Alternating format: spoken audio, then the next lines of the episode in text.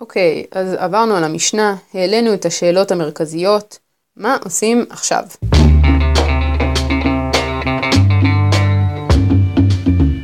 זוכרים את המורה לאנגלית שהייתה מכריחה אותנו לדבר רק אנגלית בשיעור? זה מה שצריך לעשות עכשיו.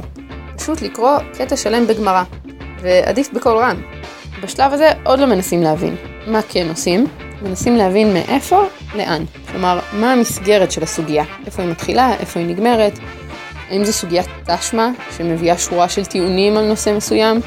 אולי זו דווקא סוגיה שמבארת לאט לאט מושג מהמשנה? מה שיעזור לנו לפענח את המהלך יהיה מילות מפתח. אלה מילים קבועות שמופיעות בהרבה סוגיות. הן יכולות לציין שאלה תמימה, כמו למשל המושג מהי טעמה, כלומר מה הטעם, מהי נפקא מינה, מה יוצא מזה. זה יכול להיות גם מושגים כמו אורמינו, ומייטיבי, שמראים שכאן יש קושייה, כלומר התקפה על מה שכתוב. רק כדי להדגים את ההבדל, שאלה זה, למה אתם רוצים ללמוד גמרא? קושייה זה, מה פתאום אתם רוצים ללמוד גמרא? על שאלה העונים, קושייה מתרצים.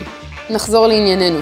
אנחנו יכולים גם להתקל במונחים שיצביעו על מקור של ציטוט, כמו תנן, שזה אומר שהציטוט הזה מהמשנה, או איתעמר, שזה אומר שזה משהו שנדון בגמרא. יש עוד המון מונחים כאלה, וכדאי פשוט למצוא רשימה באינטרנט ולעבוד איתה. השלב הזה דומה מאוד לרגע במשחק כדורסל, שהקפטן של הקבוצה מסמן מספר ביד, וכל הקבוצה יודעת איפה לעמוד ולאיזה מהלך להתכונן.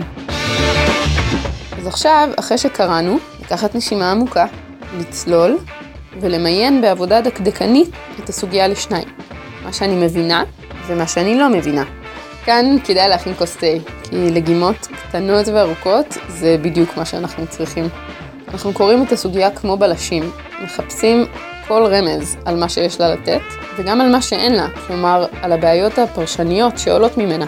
ממש צריך להפוך כאן כל אבן, וזה יעזור לנו כשנגיע מאוחר יותר לפרשנים. אני יכולה להגיד שהקריאה הזו היא נכונה תמיד, גם אחרי 20 שנות לימוד.